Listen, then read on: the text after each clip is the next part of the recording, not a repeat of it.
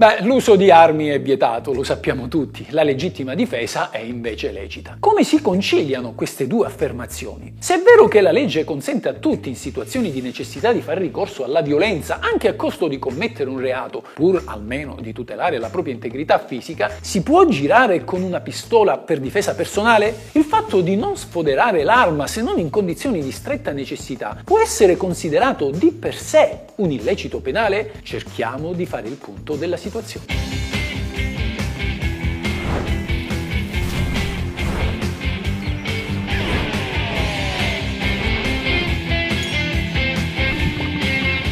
Questa è la legge. Vi sarà noto che per avere un'arma al seguito dovete possedere il cosiddetto porto d'armi che è rilasciato dalla prefettura.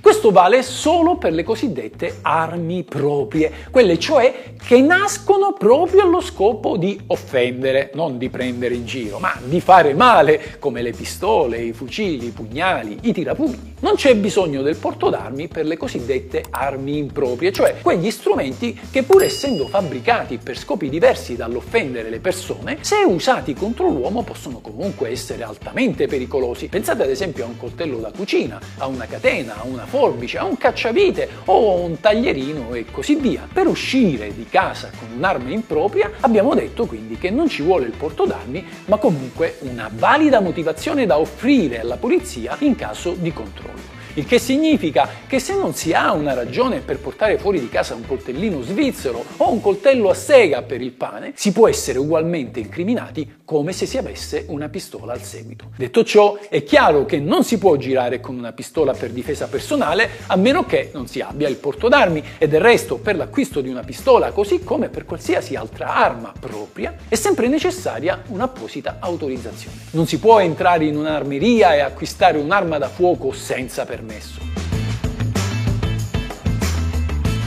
Avere una pistola senza il porto d'armi è dunque un reato, in realtà lo è sia nel caso in cui la pistola venga custodita in casa senza l'apposita licenza, sia e a maggior ragione nell'ipotesi in cui questa venga portata in giro. La norma che punisce questo comportamento è l'articolo 699 del codice penale e lo fa in modo molto severo, cioè con l'arresto fino a 18 mesi. E se si tratta di una pistola giocattolo? La pistola giocattolo deve essere riconoscibile come tale da chiunque, altrimenti pensate tutti quanti avremmo un infarto. Diversamente, se anche non costituisce un pericolo per l'incolumità delle persone, potrebbe generare infatti un timore incontrollato con conseguente lesione dell'ordine pubblico. Pertanto la pistola a giocattolo deve avere il famoso tappo rosso che vale a contraddistinguerla da un'arma vera e propria. Non è ammesso quindi neanche per legittima difesa, al fine cioè di dissuadere eventuali malintenzionati, portare in giro una pistola a giocattolo sprovvista del tappo rosso occlusivo della canna. Diversamente diversamente si commette reato. La si può però tenere a casa.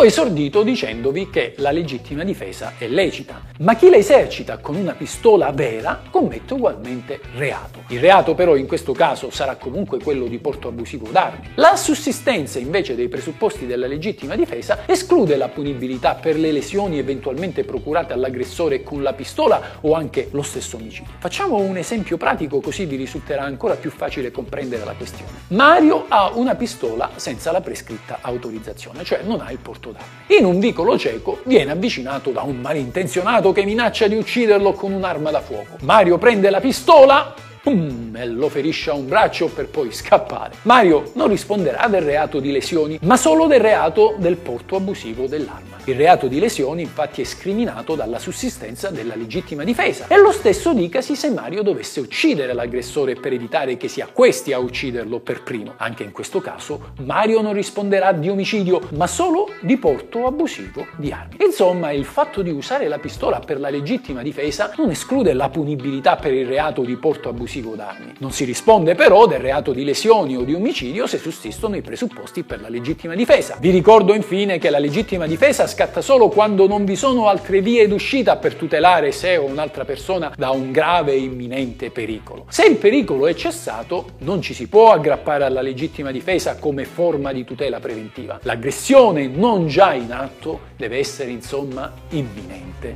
e certa. Questa è la legge.